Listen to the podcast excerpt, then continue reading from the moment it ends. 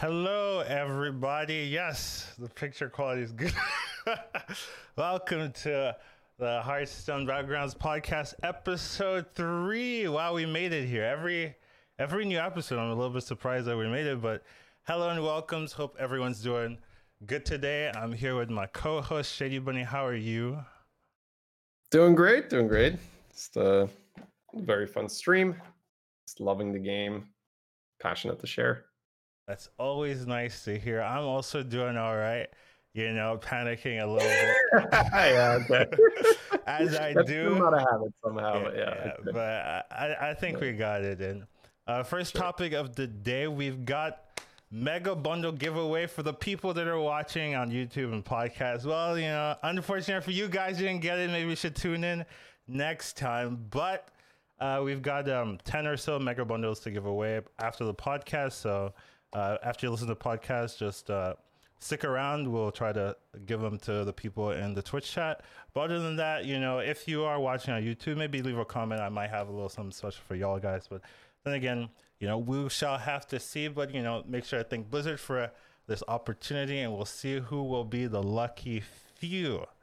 Next topic, we got a just a weekly overview of Battlegrounds. How do you feel about Battlegrounds this week, Shady? Right now, I'm feeling great. I'm on an upswing. Um, I might just be getting a lot of good heroes, but I'm I'm enjoying. It feels like I am. It feels like I feel when I need to get stronger and when I just need to greed, and that feels so good. Like so often, I'm just looking at my hand. I'm like, hmm, I should hold this minion. I can get away with it, or like, oh no, I definitely need to stay here and I need to roll, roll, roll and play. So that that feels pretty good. Like when you're really when you're feeling the meta and you know when you're supposed to get stronger, when you're supposed to try to go for the win. Yeah, that kind of feeling always happens to me. Maybe like the third weekend after I play. It's like new patch hits. I don't know what I'm doing. I just lose a bunch. Yeah. Then, uh, you know, middle of the pack, I'm doing all right. I'm trying to get it. And then right before they change it, you know, like the day or two, you know, the you know, right when I get it, they're like, ah, new patch, change everything. I'm just like, no, I understand the meta now. But I, I, I think yeah, it's necessary for the game. Uh, there will be a couple of changes coming. We could probably move on to our next topic, right? The patch 20.0. Yeah. 20.0. You know, if it, if you guys are not aware, there's a new patch coming out today, I believe. Uh, so you know, look out for that. One of the bigger changes is Pilot Shredder getting removed, as well as adding a new hero and a new minion. We're probably going to talk about that later on, but for now, let's talk about the removal of Pilot Shredder. I got to be honest, I hated this minion. Yeah. it, it's so troll. You it pulls goals so often, and you're just like, why did I even run this? You, you. It actively made my board worse sometimes, not all the time, but yeah, I wasn't a big fan of this hero, anyways. Minion Yeah, anyways. the text was basically if you control more than two divine shields, death rattle summon a ghoul and Yeah. then uh, screw the game up for you. Or Yeah. from you know an opponent as a coiler into a shredder into a ghoul wrecks your uh, deflecto that just reset or something. Yeah, just not. It's not the fun kind of RNG for sure. You're just sitting like, oh, I guess I lost because my own unit trolled me. Nice. yeah. Should, One- yeah. One Yeah, interesting thing, just uh, to talk about, is they removed the mech, right? But they added a Mhm. new hero to replace it, but it wasn't a mech, right? So they, the you would think there's like an intricate balance between all the minion types, right? oh, Yeah, you yeah. know, if we have a we have this many mechs in this. Uh, in this tavern to balance out this many in this tavern, da da da. It's all an intricate plan. If we remove one, right, we gotta replace it or change or add some fundamental to keep the power levels the same. You would think, but uh, here it just kind of shows no, we can remove a, a mech. Doesn't matter. We'll just put something random in, and uh, yeah, it's fine. Well, yeah, that, that's going to affect, uh, especially when you power level, like let's say with Silas to tier three. Right. A lot of the time, you're like, "Oh, nice, Sensei," and oh, I guess the Shredder will do, right? Right. So that happens a bit less now, where you go, "Oh, Sensei," and oh, not a mech. Hmm, that's annoying. It's really not the preferred mech. Clunker is better. Deflecto is better. Heck, I'd even play a naked menace right over a shredder. So it's just Sure. I prefer to I prefer to get a consistent plus, you know, like three one ones and a reset than whatever the shredder is going to give me. So I guess that is a little bit of an impact when you go early tier three. There's just less chance you're going to get a, a sensei to pop off with a mech. Yeah, but it's it's interesting that like there is there is some balance right between the minion Mhm. types and things like that, and they're just kind of changing it up as they go. Right? They feel like this minion is the the weirdest three of the bunch, right? Because there there are a lot of threes that they could have touched, right? That you know maybe this, but they decided to pick this one, and I thought it was interesting. It just makes mechs a little bit weaker. Uh, sometimes, right? Sometimes you'll see a shredder in a normal mod, and you'll take that because you know it does make you stronger, but it's not like the preferred option. Now you don't get that option, so it's just interesting to see that oh they're they're okay with changing things and not like making it in equilibrium, like adding a new mech or adding something like that. They just added a whole different archetype. Uh, so just wanted to touch on that. Yeah, I think if it was a different minion than Shredder, there'd be some outrage, but I don't. I haven't talked to anyone who's like, "Oh, I can't believe they removed Shredder." It's just like, this is a very uninteresting, kind of awkward minion you don't really want to play. So, at least now you don't have it in the shop where you're like, "Oh, I guess I have to take it." Right? So, Yeah, that's true. I It's pretty much always end up regretting it. I'm like, "Oh man, I wish I didn't buy." yeah, it's, it's not the best menu. I just thought it was an interesting topic of discussion. Our next thing we shall be talking about is the F2K Battlegrounds tournament. It is happening in two days, so it's pretty soon. If you guys are interested in watching some high level battlegrounds, well, theoretically high level battlegrounds, you know, Shady's in there, so maybe not as high level as you're looking for, but there is there are some uh, good things. We got our lineup uh, in the um, the Twitter post. There's one little change. Tice, I believe, couldn't make it, so Jackie Chan's uh, popping on in instead. But uh, everyone else seems to be confirmed. So just uh, a little interesting. Since you are a competitor, I'm going to be casting with Nicolene and Alkalilea. So uh, anyone interesting that you want to you want to take down? You know, any, any interesting competition that you're looking at? You know, hope that you beat up or you know hope that you. Well, don't I'm just really. I'm really looking forward to watching the broadcast and Uh. watching you cast me. Right, that's gonna be hilarious. Uh, no, I mean, uh, the lineup is stacked. It's really fun. Um, it's it's uh, there's no one really that I'm like, oh man, I really want to beat this person. It, it is cool though to see some people on the ladder, right? And sometimes you uh like I've I've I've lethal Slissa before, she's lethal me before, stuff like that. So Right.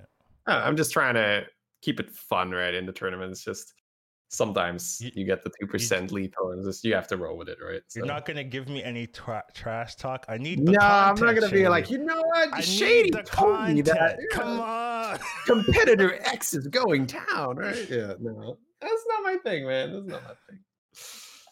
Alright, let me let me Fine, give you the political answer. Come on. man. Very boring. Look at this guy. Oh my Alright, god. yeah. Why am I your co-host? Uh, it's all good. It's gonna be a great tournament. Gonna be excited to see all the plays, all the strategies.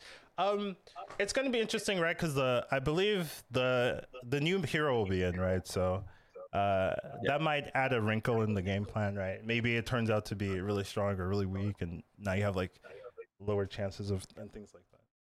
But yeah. So I'm not great at predicting Right. this kind of stuff, but from what I can tell, he does not feel great. Now, Well, you know, watch, this is watch one him be our top tier. topics, and- so we should probably you know move on. Sure, sure. Yeah, I've, I've no idea. Ask me again in five minutes. right? Uh, so- but yes, let's let's move on to our next topic, right? Where we talk about the new minion,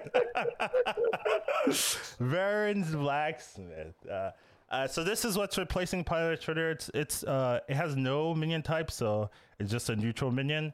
It's a three mana three five frenzy. We should probably discuss frenzy a little bit. Frenzy is if it damage if it deals damage and survives, I believe, then the frenzy pops. Am I correct with that?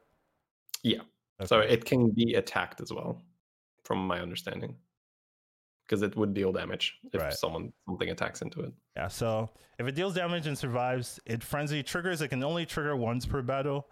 And this ability is give your other minions plus two plus two. So very similar to uh N'Zoth, Spawn of N'Zoth, in that it gives your other minions plus one plus one. This one gives your other minions plus two plus two. So kind of something you'd probably put in the front of your uh your warband just to try to get it to trigger early and then buff all your minions if it survives. What do you think about it? Yeah, so this is gonna heavily, heavily punish stuff like Tormented Ritualist and Acolyte, those small taunts that you can just attack into. Right. because it's just gonna hit and it's always gonna live. Um, yeah, perhaps it's gonna. You you can maybe play arm right immediately with those things, but usually you have those things before you have the arm. So I'm I'm a little afraid of this because I really like stacking acolytes. From a personal point of view, I'm just like, eh. but yeah, we'll adapt. Um, gonna play a bunch of battlegrounds tomorrow, try to get that uh, experience in the further tournament. But it looks it looks like it can be scary, right? If you get it very early, it's pretty much like the the Wind Fury pirate, right? The Sea Breaker. When that Right. overkills, Right. it gives your whole pirate board plus two plus two. This will just give your whole board regardless plus two plus two. So yeah, looks like it can just snowball and deal tons of damage early when you're preying on those small taunts. I got a question for you. Do you think this could be meta warping in terms of like this is in the game now? A week later, people play completely different just because this card's in the game. Well, let's say now that Tormented Ritualist was added, right? We play differently where we're like, mm, I probably want to lead with this three power thing because if I lead with the spawn, then if they have ritualist, you know, sometimes with spawn you don't care, but there's, you know, like selfless, for instance, is a good example where um, normally you're fine to put your selfless in position one, but um, when Tor- Tormented Ritualist is in the game, you might want to have a three power thing to clean kill it first. Same thing here with Barrens Blacksmith, if that's in the game, which it is now. Then if you have small taunts, suddenly you're like, mm, I probably don't want to buy this because if they have a blacksmith, then I'm screwed. So yeah, I think it's definitely going to have an impact. We have to, of course, we have to play with it. We have to feel it out. We have to see, oh, it's too awkward. It's not good enough. The fact that it doesn't have a type, uh, you know, it doesn't scale up. But you can treat it, I guess, something like an arm. I'm not saying it's as good as an arm, but it's, you know, you buy arm, you play arm, and then you get out of it at some point, or you just play like full arm comp. I don't think you're ever going to play full blacksmith comp, but you know, it's it's like a spawn in a way where you just play it and it makes you strong, and then you ditch it later. I- I'm thinking this is going to be probably one of the best things. Uh, if you triple on to uh, triple early, get a three, right? This is probably going to be the best unit to get. Uh, you hit it, and then you you've basically won the early game, right? So it has a lot of upside, especially in the super early game.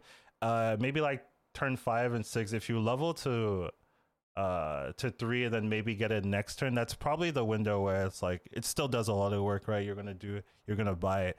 But then once you start getting to tavern four tavern five right that's when people are gonna have things with higher than five attack right? Unless you're running a Mhm. hero that can buff this unit right? If you can you know buff this unit manually then you're like okay i'll just keep it forever because it's a free plus two plus two. But other than those specific heroes right um, it's gonna get to a point where people are gonna have five attack, right? Like they're the first, Yep. most of their minions, most of their board, most of their taunts, they're gonna have five attack. So you run it and then it just dies, and you're just like, well, it doesn't do anything anymore, right? So it's kind of interesting that it has that potential, especially early, to just be be extremely strong, just knock people down. But it there's a window, right? Once you pass that window, it's useless. So, I, I think it's similar to Spawn in that regard, where Spawn isn't useless, but it's not like you're on tier four, like yes, Spawn, right? It's Well, the like, eh, you know, Spawn has its own synergies with Baron and stuff like that, where um, you have that in the Baron, and you're like, well, I could keep this for pretty much the rest of the game if if I don't find like some other direction Sure. to go on. So this one doesn't really have that unless you're that's the playing exception, though, right? Like a vast, vast majority of the spawns just get stitched. Yeah, you don't pick sure, the Baron for that's that. true. So I think in, in most cases, you're going to treat it like Spawn, where you just like to have it early and then you ditch it later for sure. And you're not going to get into it when it's too late. Yeah, So, that's that's yeah. true. Eh, But I think it's, I, I guess something you can throw out is this is a buff to power levelers where instant stabilization, right? If you're going to tier three on five gold and you hit that next drop, you're not taking damage anymore, right?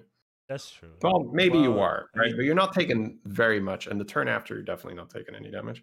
Yeah, so that's true. It it does kind of reward people for leveling and then hitting it, which uh like it's also a neutral minion, right? So you don't have to like be scared, right? Where sometimes dragons aren't in and you're like, oh, I can't get bronze warden Right, if I level, right? point.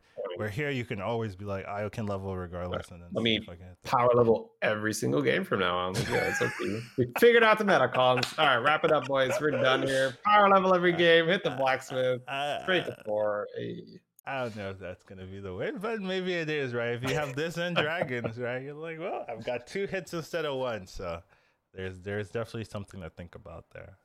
Uh, mm-hmm. But yeah, I, I think it's going to be a playable unit, right? It's not going to be something people just skip and like ignore and say, "Why did I add this?" Right? People are going to yeah. get punished by this and be like, "Ah, it's actually pretty good," and then we'll see a meta uh, where people maybe are leveling more or maybe are placing, not buying as many like weak taunts and things like that, right? Like the two two maybe might see less play because oh, if I have the two two and then they have this, it always triggers every time or something like that. Right? Yeah, I mean, you still need to deal five damage, right? That's a lot of damage. Yeah, uh, that's a lot of true. your stuff not gonna deal five. So yeah. even even if you're not buying small taunts, you're uh, you know you're not gonna have more than half your board over five damage that early on.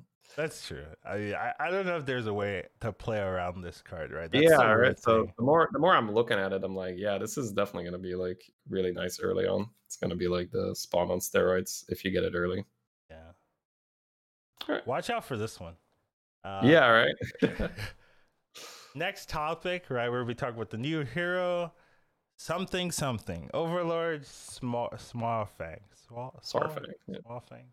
Yeah, I want to do something interesting where I wanted one of us to talk positive about it, one of us to talk negative about it. Where Ooh, all right, you want to be good cop, bad cop? What are you doing here?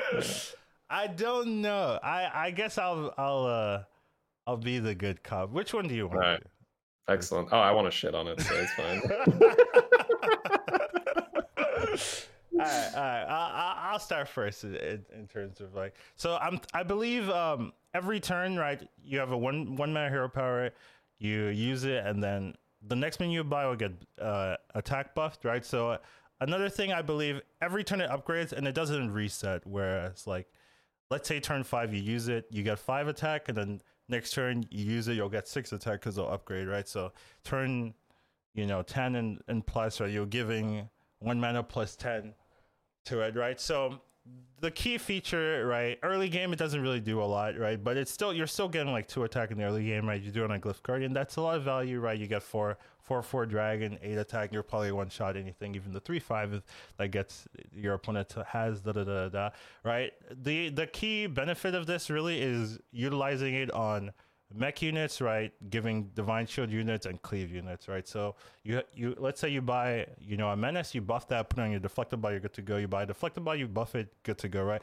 Very easy to just make a, a powerful mech comp if you're if you hit a Noro module, you you buff that, right? You've got a good unit, right? Two takes two shots, da da da. So think that that's a really good way of utilizing this hero power, right? Just play a full mech comp and then buff it with menaces and normal modules, things like that, right? With cleave, right? You have a Hydra, you have a Foe Reaper. I don't know if you're going to tier six and rolling, right? Because you can't. It doesn't. It's not for discovers. It's just for means you buy from the shop. So yeah, you can't really. True. You can't like discover a Foe Reaper and then like hero power and buff it, right? So you have to. You just have to be rolling right? So it makes Foe Reaper hits a little bit harder. But if you do get a Foe Reaper, you hit that you hit that annoying module. There you go, you got it. Uh, so yeah, let's just you know go to tier six and buy a Foe Reaper. Yeah, just, if you do that, that also works. Right, with Hydras you can buff it too. With Elementals, right, you've got the um, Divine Chill Elemental, you've got the uh, Wildfire Elemental, right? So there's a lot of value in just having a big minion that you can two for one with. So uh, it only costs one mana, right? A lot of these powerful hero powers cost two, things like that. And you can squeeze it in at the end of the turn. You'll probably be able to, like, past the mid to late game, you'll probably be able to use this hero power every single turn. So uh, even if you're switching out compositions, right, you'll at least have some form of stabilization. I'll have one minion that can at least one for one, two for one. Uh, wherever Battle Master is always a great target, right? Imagine just instantly playing like a 1330 battle master for no reason right? So there's a lot of value in the the flexibility and the how cheap it is and then just making sure that you're use, you're using it with the right composition. So there i think this will see play. I don't know how good it will be but you know i have i i see the potential. Uh, now you can go. So I think it's awful. I mean, Colin sort of took this stance, right? So he's got to make his argument. Uh, my main problem with it is that you would probably want to reform curve it so that it does anything at any reasonable time. If you're not reform curving it, then when are you starting, right? You're starting on eight gold at the earliest. Yeah. maybe got... level and press this button, or, you know, like buy two things and press the button on tier three. It's just very very late right? Even if you hit a hydra the moment you go to tier 4 it'll be a 4-4 max. So you'd have to reform curve it for it to do anything. And then you get all the downsides from reform curve and very very few upsides right? You're not getting um, you're getting slightly stronger units but you're still buying tier 1 units whereas reform is getting extra units Maiev is getting extra units. And that at the end of that tunnel is like oh i get a 5 drop i get a 6 drop if the reform curve works out properly. This guy is like, oh, if I now happen to see a Hydra, suddenly it's larger. Ha ha ha. And yeah, you know, the reform the Kalecgos pull is like, yeah, that's really cool, right? Let me just uh, destroy you. So, I mean, obviously, reform doesn't always get Kalecgos, but that's that's the reason why you play it. You want those triples and go. So, I don't really see the hero power doing enough if you're not reform curving it, which means you, your hero power starting for gold every turn and if you do, then I don't really see how you're getting anything done, how you're alive. So it just doesn't feel. It upgrades every turn, not every use. Yeah. Oh, okay. I thought it was like that. Okay. Never mind. Never mind.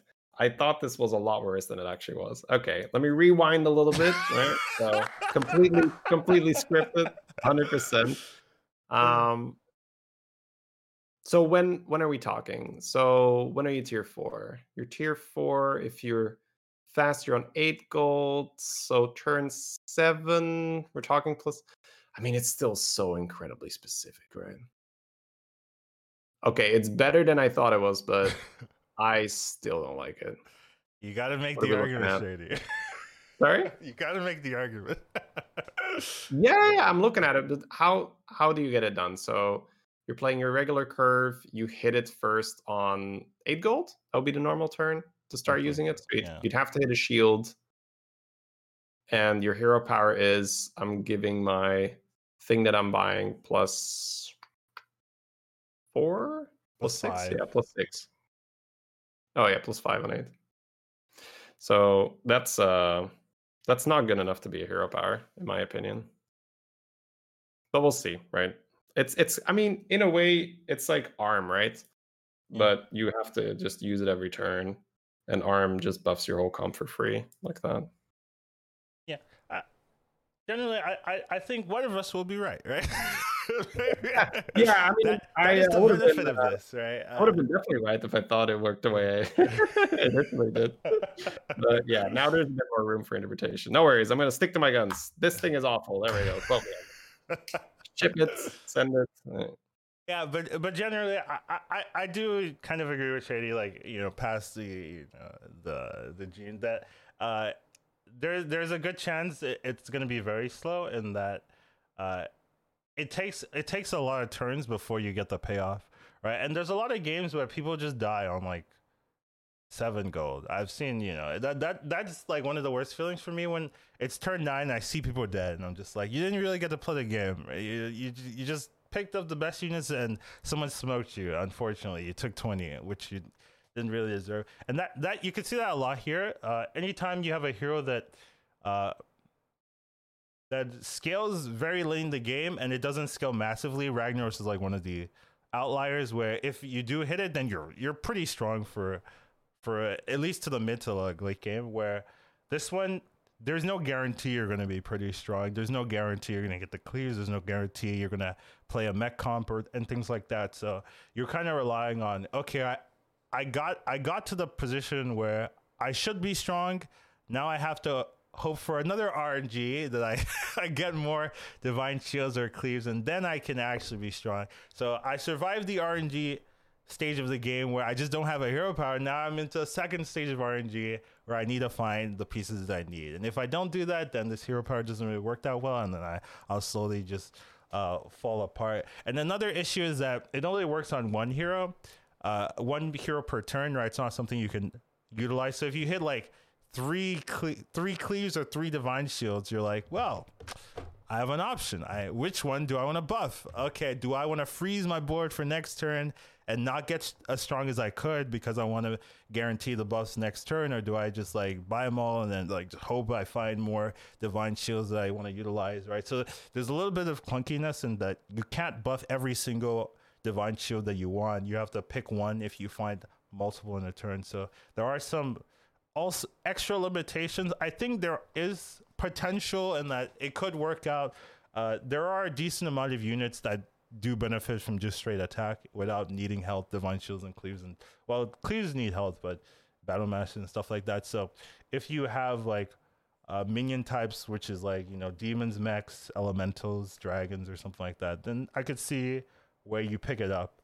Uh, but it's not a guarantee, right? It's not a like I'm gonna always do well with this hero type of thing. So definitely something I will try at least once to see how it feels, and then after maybe like three weeks is is my people want to know like day one. Oh, how good is this hero? And I'm always like, give me, you know, give me some time to really see how other people play it and how I play it. But uh, I'll double down. Never playing this thing. Awful. well, I'm gonna try at least once or twice just to see how it feels, and then uh, we'll probably go from there. Any any last thoughts on this? Well, in in general, just feels a little bit too conditional, a little bit too clunky. Just doesn't feel like it's worth the hero power, right? Especially if we see the kind of heroes that are doing well in this meta. It, the hero power just does too much compared to what this does.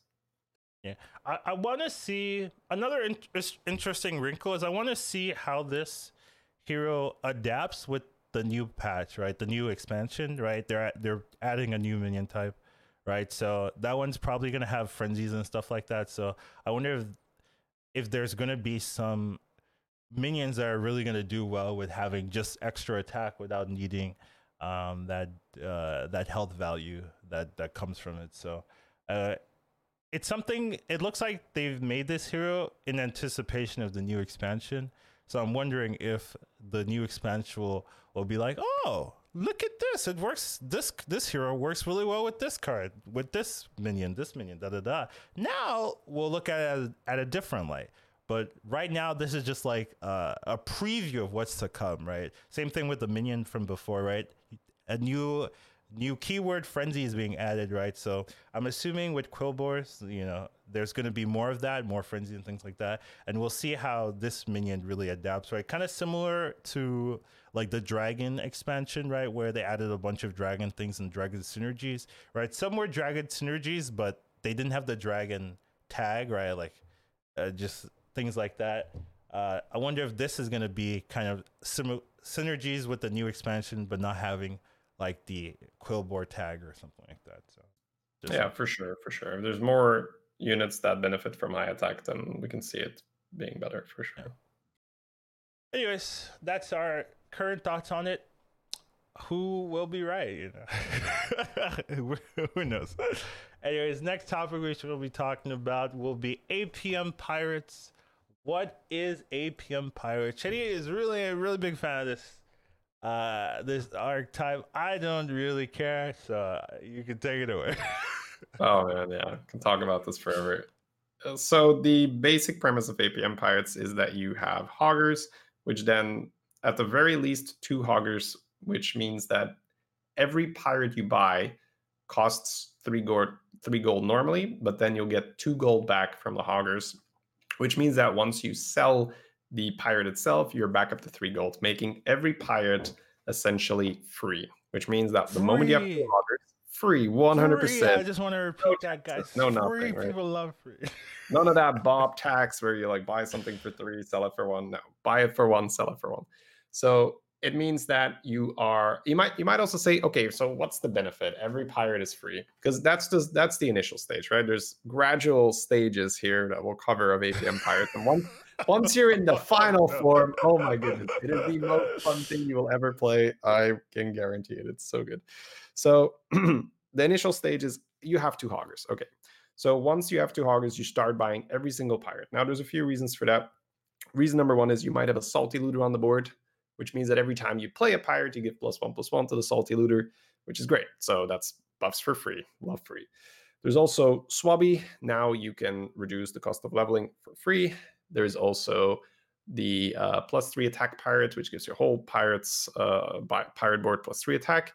And then there's the strong arm, which is the most important one, which gives plus one plus one for every pirate purchased that turn. Now you can imagine if every pirate is free and just like roll, roll, roll, buy, buy, buy, roll, roll, roll, buy, buy, buy, you hit two strong arms that turn, boom, your hoggers is like a 30 30. out of nowhere from a six six, uh, especially if a Brann on the board. So that is the basic uh, design for APM pirates. Now, there's a few ways to do that. The most basic way, if you want to try this out, is just okay. I'm going to have salty looters on my board. I'm going to have hoggers on my board, and then I'm just going to buy every single pirate. I'm going to play them, sell them, keep buying more pirates. My salty looters are going to be big. And then if you can hit a pirate triple, so usually it's quite nice to buy the pirate, uh, buy the pirates, keep the pairs. And once you hit a third one, you're like, nice, okay, free triple, I'll play it.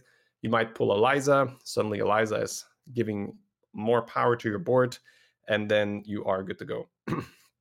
I would say that the trickiest thing to playing APM Pirates is putting yourself on a board where your board can support two hoggers and you're not losing fights, you're not dying. So usually it's really good to get that Eliza early on, or to just have a you know a big deflecto or this micro mummy you've had from the early game that's got a module on it that's carrying you. So this is a a big thing when you're trying to get APM pirates off the ground is how do I not lose fights? Because three or four turns down the line, you will be really, really strong. You just need to not die while you're getting to the you know Exodia form, or if you you know Exodia is for the API for the scam version. Let's just call it the final form. So what's the final form like? You have two hoggers. This is great. Every pirate is free. What if you get two more? Now you have a golden hogger and a regular hogger. So now instead of buying pirates for free, you make money buying pirates. This is amazing. Now you you go to the next level, which is I can buy every pirate I see and I can just spam roll to get more hoggers. Once you have uh, two golden hoggers, it's ridiculous. You get so much money per pirate and you can start buying all the other cards that you want because once you go to say two gold you hit to shop with two pirates bam bam back to full gold just keep going. And this is where my favorite version of apm pirates really starts to shine. It's where you have a Malgadon because you buy so many pirates there's such a high chance you triple and you just hit a Malgadon you get a Brann because you just see so many shops you just keep rolling rolling rolling buying. Uh, i guess a really crucial aspect of apm pirate is to know what you're selling. This is always a tricky part. Okay, what am I selling? So it's oftentimes correct to play one golden hogger, play one normal hogger, but hold the other hogger in your hand if you have good units on the board. Like let's say you have two Elizas as well, you have a Brann shilling, you probably can't afford to play three hoggers on your board, and you're probably gonna have to end up selling one. But you're not gonna do that when you're learning it. So you're gonna try to keep that hogger and you're gonna sell an Eliza or something and then die.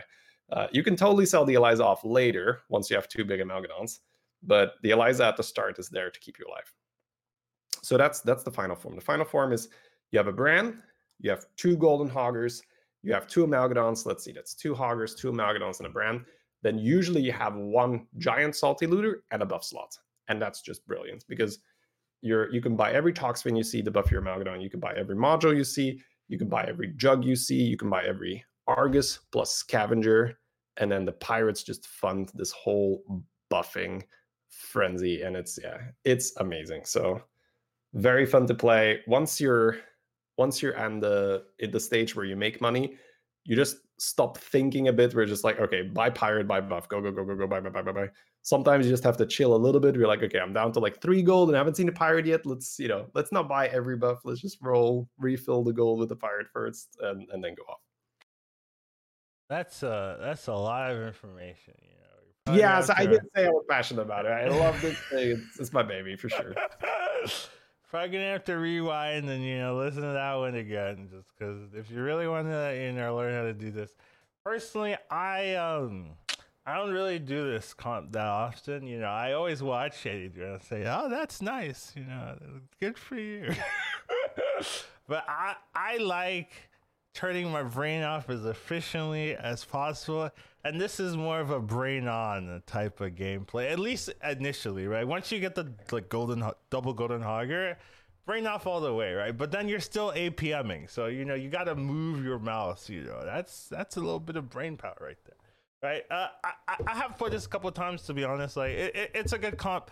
Um, it is a comp that requires a lot of time, and you got to know exactly what you're looking for and things like that. So, uh, it's a comp if you want to practice it right don't be worried about doing poorly uh, the first you know five or so times, even more than that, depending on you know how how much you you put into it. But it, it's it's a comp that has a lot of payoff if you can if you can play it well, and it's very fun.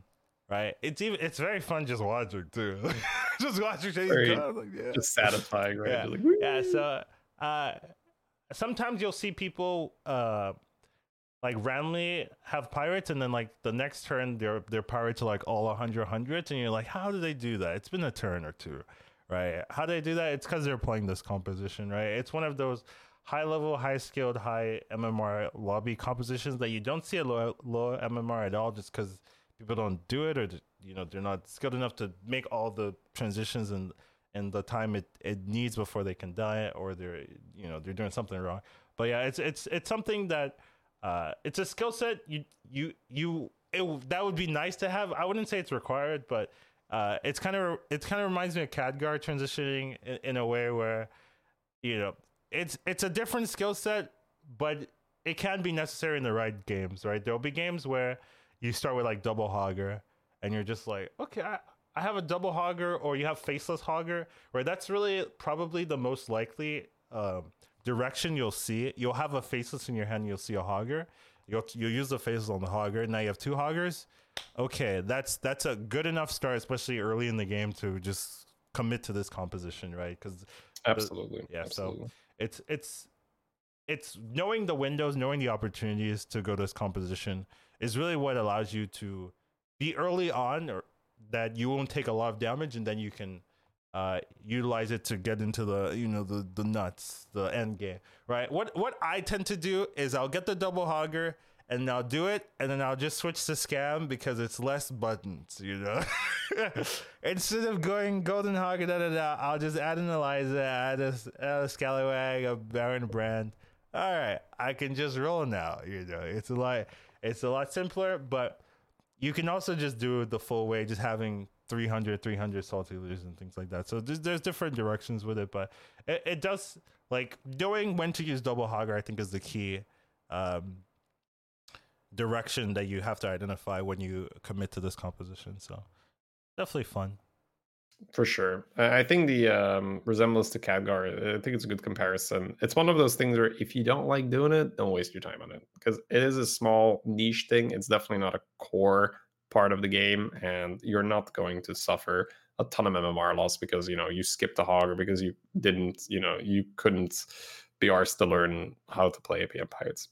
I just think it's super fun. I think yeah, it's definitely worth trying. But if you hate it, don't waste your time on it for sure. I don't hate it.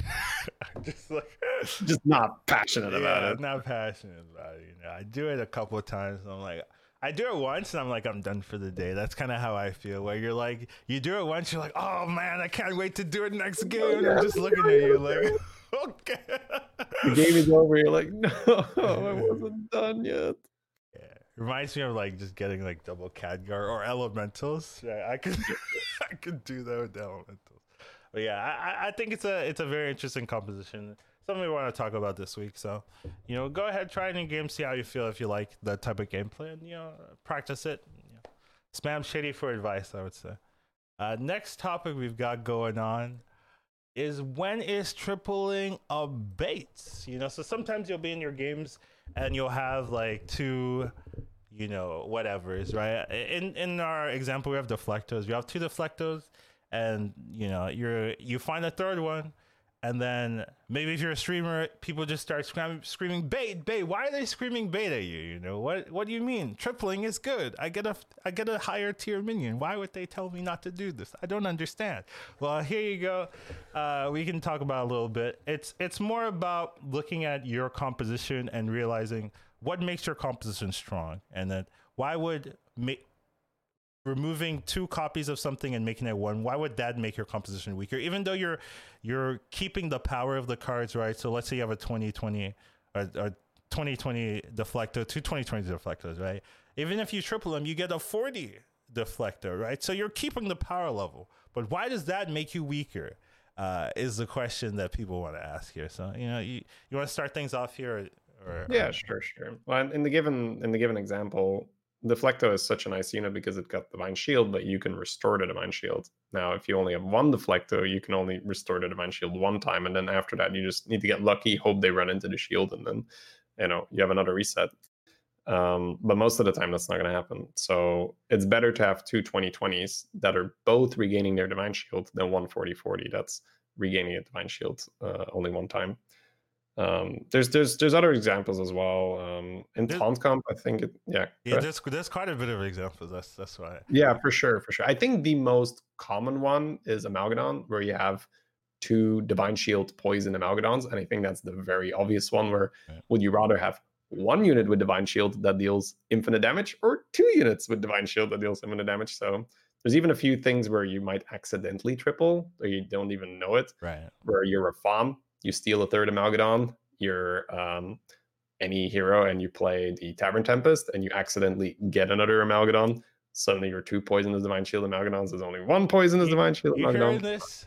Accidentally getting another Amalgadon, he's crying. He's like, "Oh, I got another Amalgadon. Oh, woo hoo! I'm so sad." Well, the first step to getting five Amalgadons is getting three Amalgadons. So if you're really strong, you might be like, ah, whatever, I'll triple it and I'll get two more. Right, that's what I so- do. Yeah, yeah, that's the call. It's like, ah, what the hell? I'll get, I'll get two more, no problem. It's just Amalgadon. Uh, a very common composition you see this in is, is taunt comp, where let's say you have two um, wardens, the bronze wardens Right. taunted and divine shielded, uh, uh, and naturally as the wardens are divine shielded. Arm is going to give them a ton of attack, and it's pretty much the same as the uh, Malgadon example, where they both have say 30 attack, which is almost poisonous in the early mid game. You don't want to turn it into one thing that deals 60 because that's massive overkill but it still has very very low health because arm only buffs the attack so that would be a very common example as well where you don't want to triple Yeah, another. I I got two more examples off the top of my head that I'm thinking of. Right, when you're playing scam comp, right, this is very common, right, where you taunt two scallywags, and then you get another scallywag, and then Shady just says, "Don't triple the scallywag," and I hear it in my head every time, but I want to. like I want to, you know. But it's it's necessary because two ton of scallywags are key for making the scam comp work. So it's it, it's one of those very common ones that you almost forget. Like, oh yeah, you shouldn't triple it, right? But if we're talking about why is it a bait, because you're reducing uh, two engines into one, right? The engine of having scallywags summon the one ones that get buffed and uh, get reset from the Baron, da da da, right? Instead of having two procs of it, you're only having one proc. So you're actually making yourself 50% weaker. Is that correct? Is the math right? I believe so, right? Just, well yeah half the scallies means half the procs Yeah, right yeah. i guess it's like 49 point whatever because Yeah. the initial that's my cat the initial scally is a little uh is a little stronger but yeah, so you're, you're pretty much getting half you're half as strong once yeah you so, triple so that that's kind of the like the key feature instant tripling should make you stronger right that's the the, the logic right you get a, a higher tier minion right but a lot of these bait triples you actually get weaker almost half as weak things like that right? Sometimes the attack and health value doesn't uh, mitigate the loss of like potential uh board strength just pure board strength you have from having like two divines instead of having two divines you have one divine things like that. So that's it's definitely another thing. And then the another uh bait i want to talk about is poison baits. So let's say you have like a two Maexxnas, right? You find a third Maexxna, right and you're like oh yeah i'll get you triple that now instead of having two divine i mean two poison units you end up only having one right and unless you triple into another poison which isn't guaranteed, right? You, you've essentially just made your board uh, weaker in that you have less potential of scamming your opponents with with poison composition. So um, it usually happens with uh, sometimes Amalgadon, sometimes Maexxna, sometimes uh, spores as well, right? Having a two-two poison spore isn't necessarily better than having two one-one sp- poison spores, especially if you have uh, selfless and barons and things like that. So it's definitely something you want to look into when you're uh, in the in the end game and you just have you just have poison compo- you just poison a poison composition with divine shields, right? Tripling that spore isn't necessarily going to make you stronger. In most cases, you'll get weaker. Uh, same thing with accent. So I just wanted to put that in there. yeah yeah, very good example i mean usually you have to ask yourself, are these two copies going to do more than the golden copy? Now you do get a board slot, so sometimes sure two copies would do more, but the golden copy and then an extra unit. Let's a very common example is oh now I can fit a selfless and I can put a divine shield. So a lot of the time the answer is like yeah sure it's still fine to triple because I have an extra board slot. But sometimes the units just do so much work on their own, like poison. They already kill something. You don't want to kill half the things because you now have only one poison unit. Yeah. Same thing with Nadina. I another thought one that came up in my head, right? You have two Nadinas and you're like, okay, this is great. And then you find a third Nadina and you're like, well, should I do it? And you're like, I've never seen Golden Nadina. So you do it and then your Nadina is now eight eight uh, eight health, doesn't have any uh, any extra abilities from being golden, and then it's too strong and now it doesn't proc, and you're just like, wow, that was that was awful. that was exactly not what I thought it would ha- would happen when I tripled the Nadina. Now my Nadina doesn't proc, and all my dragons die before my Nadina dies. Uh, woo! Great gameplay, but yeah, that's another another one you have to be careful of sometimes when you're uh, looking at triples. I can't see your face, Shady. By the way, you want to move your camera up? You know? Oh, I mean, the cat's here, right? I thought cat's okay, yeah, maybe the cat's more important. That's true. we, we, can let the uh, we can let the listeners decide, right? Leave a comment on the YouTube video, Shady's face or Shady cat, right? Let us know what side are you on, right? If you're watching the live stream, eh, throw a cheeky little uh, vote in the chat. fair enough. I think that's fair, and I'm gonna get balloon comments now. God, what have you done? Have the camera towards the balloon column. What are you doing? Uh, no. Uh, I, I, okay, another thing I want to talk about in this topic is when is tripling not a bait, right? So we've talked all about how tripling, when's tripling a bait, right? I, because of this, people are going to be like, oh, I have two deflectors, never tripling them. It's always a bait. Da da da da da. I have two amalgators, never tripling them. It's always a bait. Da da da, right? So I want to throw the opposite side of the story, right? When is tripling, you know, deflectos, uh, you, amalgadons, things, poisons, even right. When is that not a bait, right? When is that actually making a lot of sense? Well, a good example for amalgadons is the easiest one would be, let's say, Murlocs and Mechs are out, which why is that relevant? You do not have access to module, which would provide the divine shield, and you do not have access to Toxfin, which would provide the poison but one of your amalgadons has a divine shield and the other one has a poison. Well, then it's neat. That's a very easy example. Fusion like, yeah, yeah, fusion. exactly. Your actual unit. So, uh, yeah. Now, sometimes you know either mechs are going to be in or murlocs are going to be in, or they're both going to be in, and you're still going to want to do it because you triple them into a useful unit, even though you could have fixed them on your own. Um, but now you get to discover a six drop. Let's say you're playing dragons and you have two amalgadons and they're kind of eh um, together, you also get a new series of adapts because the Golden Amalgadon rolls a new set of adapts. So even if neither of them has the Divine Shield or Poison, you're pretty likely to hit it. But you might also discover an extra Kalecgos, you might get Nadina. So a lot of the time you look at, okay, how good are these two individuals? And if one of them is lacking, uh, or I guess if neither of them is a Poison Divine Shield combo, you're pretty likely to be okay to triple them especially because you get the fish for another six drop. If it's early in the game, especially early-ish, let's say, turn like 10, 11, that's usually earliest where you're gonna have two amalgadons.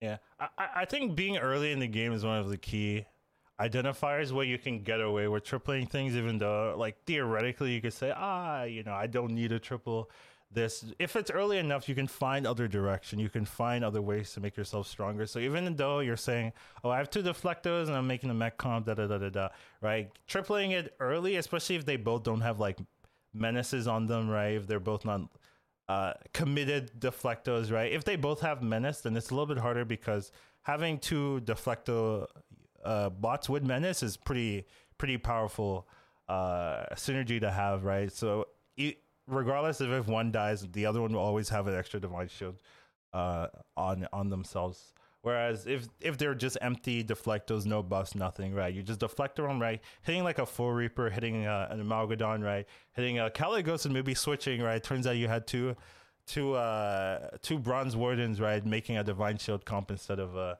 a mech comp, right? Gives you more direction to go. So I think uh especially early on when you you're not 100% committed into a composition and you don't need to deflecto to uh, not not instantly lose and things like that, right? That's that's when you can triple and see if you can find uh, better key pieces, right? Finding a four and things like that, or finding a different direction to go for.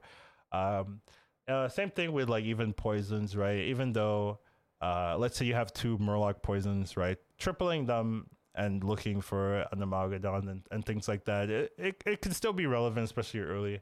Uh, just uh, just to see, can I make another Divine Shield Amalgadon or something like that, right? So it's not necessarily always a bait to triple things, even though uh, once you start getting into like top four ter- territory and you know what your opponent's running, you can say, oh, he can't really counteract one deflector with this amount of stats, and even if I combine them, it's not it's not going to make a difference, right? It'll still be like the same value. That's when you really need to think about, oh, should I triple here? Is it actually worth it? So that's just something to think about.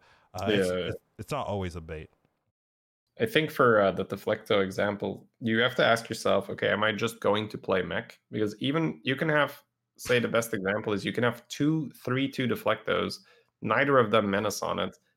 If the rest of your board is screaming mech, let's say you've already got two eggs and then a micro mummy with a module on it for a guaranteed reset, then even though they're still really small, you might say, ah, oh, you know, they haven't really started scaling yet. I don't think it's worth it because you might not see that fourth Deflecto right. for quite a while. Right. And we, we talked about how much better it is to have two copies. So if you're not really in mechs yet, then yeah, sure. Just use it as a means to get the Kalecgos, to get the Eliza, and transition out of what you, whatever you had. If you are decidedly going mechs, which is you know going to depend on the rest of your board, then don't triple it even when they're still small because every metal tooth leaper is going to be less fair. efficient, right? good point. Good point. I was just uh, I like tripling into the Kalecgos. You know, I just wanted, yeah, to, just wanted to mention that. Hey, just triple into Kalecgos and switch to dragons. That was, but if if your comp is full mechs, even if you don't have any buffs on the deflectors, the two deflectors are really going to carry you, and there will be the key pieces to making a competent mech composition. So even if you have, you know, you have the you see the triple in the shop and the rest of your board, except for like maybe a unit or two, is still is mechs and they they synergize with the refreshes, no, and you you know you're gonna commit to mechs. And if like imagine let's say you triple them and you get the Kalecgos, can you actually transition before you die? If the answer is no, why why did you triple, right? If you look at the triple and you're like, okay, let's say I get it, will I be able to actually transition? Will it help me? And if the answer is no, then it just doesn't make sense to go for the bait, uh, go for the triple there. So it's just something to think about when you're um, playing these games, right? Sometimes you always see uh, people holding on to uh, two copies when they see a third one in the shop and they just skip it and you're like, ah, there was a triple. You missed a triple, right? You'll get those comments sometimes. You missed a triple, streamer. and I'm just like, I, I know it was intentional. And There, there are reasons for these things. So just something to keep in mind yeah. when you're playing your own games. There's a lot of time you're just playing a tier four comp where I'm just like, there's just, it, you know, you look at what could I possibly pull from tier five here? And it's like, okay, nothing, right? Good, good talk. Why, you know, this happens a lot as well. Um, let's say you have harbingers and you have that little two-two, the acolyte of C'Thun. Right. Turning that two-two into a four-four, not only does it cost you three extra gold to buy the thing, if you don't want any five drop, you're not doing it for any particular reason, and you're getting weaker because you're getting half the taunt buffs from the harbingers because now you have only one acolyte instead of two. So that's another good example where if you're stuck on tier four and you know you're just playing this tempo thing, just you know have a quick look at the deck tracker if you're using that, see which units are in on tier five, and you know there's maybe one unit you could possibly get that's good. It's probably not even worth the money. That's a very good point there. You know, I I don't know how many Harbinger players are in there, but you know, we, we see you. We see it's you. like these dirty non-Caligulous folk. your tier four compositions. Uh, for sure. That's exactly how I feel. Not really, but yeah. I know you do. but yeah, just something to think about in your own games and, and, and whether or not to go for triples. Our last topic of the day, we shall be talking about early Kel'Thuzad. You know, what do you do when someone dies early and you're just like, huh, there's a free dead guy in the shop. I mean, the lobby. What do I do? You know, personally, this I think when someone dies early, someone like leaves the game early, I think it ruins the sanctity of battlegrounds. It it breaks the game in in crazy ways where people are just nuts out of nowhere, and you're just like, how did this happen? I was it's turn seven or turn eight. They have three six drops. What what did what happened? I, well, I have three six drops, you know, not you.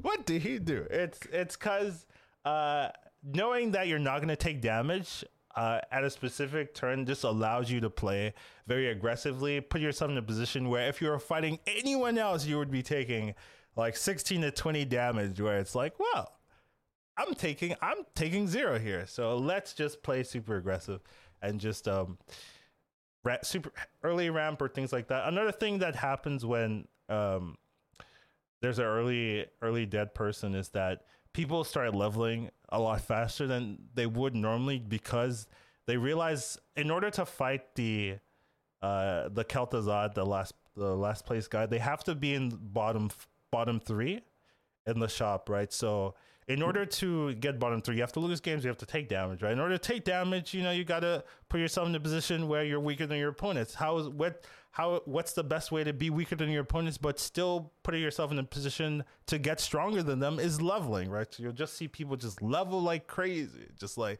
oh, let me take damage here, and then like I'll fight the dead guy eventually, and then then I will, you know, after that turn, I will spike right and get really strong. So uh, there's a lot of different gameplay elements that come into play because someone else dies early. You want to talk about it, Shady? Yeah, I, I, had a pretty good practical example of this today where um, I picked Eudora. I didn't, I don't love Eudora, but I'll, I'll pick it from time to time. And there was an early ghost, and I was like, oh, okay, I'm going to suicide level. So I, I bought a token on turn one, I sold it, I hero powered. Then the turn after that, I sold a token, I leveled, I hero powered, the, and you just go straight for the five drop.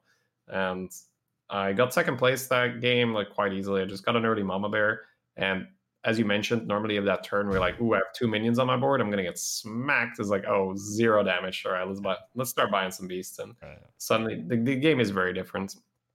Yeah. It's it's definitely true. I think the um, the observation you made, you know, you wanna you wanna of course check how many people in the lobby are paying attention to this. If you suddenly see those taverns like pop pop pop, everyone's like going three. You're like, oh, you don't, you know, in a, in a, in an environment where everyone is power leveling, you do not want to be the one person that is not power leveling. Vice versa, in an environment where everyone is not power leveling, you don't want to be the one person that's power leveling. And the way how that works is if everyone else is power leveling and you're not, you're going to get quite low return from the early investment you made because you wouldn't have needed it anyway. Sure, you're going to deal some damage to people. It's not that much, and and you know you wouldn't have taken that much damage anyway if you had gone with them, which is what we say when you level with a person. But you're going to take it afterwards because there's going to be this one turn where you level and you don't do much, and the other people have already gone to tier four and they're now buying Highmanes, harbingers, Bolvars, you know, all these like higher tier tempo units and they suddenly start dealing a lot of damage to you, right? If, if this happens to you where you always follow this pattern where you uh, level on seven gold, then you buy on uh, eight. eight gold, and then on level nine gold, yeah. then you go to tier four. If you consistently take a bunch of damage that turn because people went to tier four before you, you can check who in the lobby is going up faster. And uh, if everyone else is going up, then there's really not much reason for you to stay low. So that's that's a good thing you bring up where especially in higher elo, you will notice everyone is just going like boom, boom, boom. You just watch the on the left like tier three, tier three, tier three, and you do not want to be the one person that's still tier two in that in those games. Yeah, it, it, it it's it's always interesting. Uh, I I also had a game kind of similar to that where there was an early dead guy. I think I was playing Barov or something, got my bet. Like it was so easy, right? Because I was like, oh, this guy versus the dead guy. I wonder who's gonna win. And I'm just leveling, leveling, leveling. Right, I fight the dead guy. Turn afterwards. I have like nine gold or something. I level, get a get a six, get another six. You know, it's like okay, uh, here we go. The, the the person that fought me took like sixteen or twenty something damage. I'm just like, I'm sorry, man. it's just like it's you know blame blame the KT. You know, it's not me. I didn't. That wasn't me. I didn't. I didn't concede early. You know, I just took advantage of it. Yeah. Uh, but yeah, it, it, it's it's always a weird situation when you're playing with it and then you're noticing other people just like taking taking early damage so they can fight it and you're like ah what? How? That should be me. That should be me. I should be taking that. Yeah. And then uh you always get you always get wrecked. I i i, I have this uh prevailing theory that the game tries to kill you uh the game wants i haven't talked about it on this the podcast yet i have this theory that the game puts you into situations where you're supposed to die you know, you're let's say you know you're 10 health, there's a dead guy, and you're like, okay, I'm supposed to fight the dead guy. It'll it'll it'll, it'll knock you against the, the the highest health player just to be like, can you survive this? Can you survive this? Oh, you can't. Well, you lost. And then if you survive it, then it's like, okay, now you deserve the dead guy. More likely, someone will die then, and then there's no dead guy, and then you're just like, oh, you know. Have you ever had those games where you're just like, okay, I should fight the dead guy. Oh, I didn't fight the dead guy. Okay, I beat the highest pl- person in the lobby. Now I deserve the dead guy, right? Oh, someone else died. Now I don't get the dead guy. Oh, now I'm fighting someone else and I can't keep, keep up. Okay, now I lost. Like it's it's, it's quite uh, common in my experience. Just uh, a lot of the battles are kind of weighed against you. So you know, just just something to think about. Don't be the early KT, right? yeah. Yeah, I'm totally with you where it, it ruins the the flow of the game. I'd, I'd much rather have a game where there's nowhere to go. But you know, if it's there, know what to do, right? Exploit it to the max because your opponents will be doing the same thing. Hopefully there will be none of that in the tournament coming up in two days. You know. It'll be unfortunate for sure. Yeah. I mean, it might not be right if you can take advantage of it, but it, it would be just unfortunate if someone like has a disconnect issue or something like that. You're just like, well, I ha- I had that happen in one of um in the last tournament I played. Someone DC'd early, and it was just like kind of weird. I was like, hmm, this isn't ranked, you know. what is this? What is this going on here? But uh, it uh, it was okay. Like we still able to get through it, and after that we we just played like normal. Uh, with with he was able to get back in, so just interesting. Um, just something to think about in your games, and uh, that shall be the last topic. Anything you want to add in there, uh? Any any final? No, just final thank thoughts? everyone for for listening. This has just been great. It's been super fun. Just talk to my friend about the game I like to play, and somehow people like uh like listening to us. So that's just great. Really appreciate it. Yeah, I I, I okay. Making these topics takes longer than I thought. I'm I, like I'm in the middle of drinking. I'm like, God, this is actual work. when, when did I sign up for this? but yeah, it's it's been good. You know, the payoff's nice. I always like talk with Shady about these kind of things. And I, I want to do a podcast anyway. So I do want to thank everyone for participating. Don't forget, we've got meta, uh, mega bundles coming at the end of the podcast. I just got to set up the giveaway after that. Appreciate the feedback. Appreciate the comments, all the nice things on YouTube. You know, I read most of them, all of them, some some of them. I read, I read sometimes. You know, that's all I'm saying. Podcast on Spotify, Apple Podcast. If you want to catch it there, it's nice to see some reviews on the podcast app. If you want, you can reach me at Educated Collins, Educated underscore Collins at Twitch, Educated Collins at Twitter and YouTube and all that extra good stuff. What about you, Shady? Same as usual, just yeah. Shady Bunny on Twitch. I don't even know why we do this because it's literally yeah. I mean, throw it out there. Yeah, it, it, it, it's on the screen. Like you, you can read. Well, people listen, right? Not everyone yeah, watches. That's true. Actually, the majority eventually is going to be consuming it through uh, just listening instead of watching. That's fair. All right, so thank you guys for joining us here today. You were right, actually, Shady. It's a little shorter than the other podcasts. How did you know? You know, uh, good, good for you. it was less text to begin with, so just a smaller block. Right. But yeah, thanks for joining us here, uh, and uh, I'll probably see you guys next week. We'll take care of you know our fourth podcast coming up. You know, uh, probably we'll talk about uh, you know, the new expansion and, and so and, and maybe the tournament as well. So a lot of good content coming up in the next couple of weeks. So we'll see you guys then. Take care of yourselves. Have a nice rest of your day and peace out, folks. See you guys.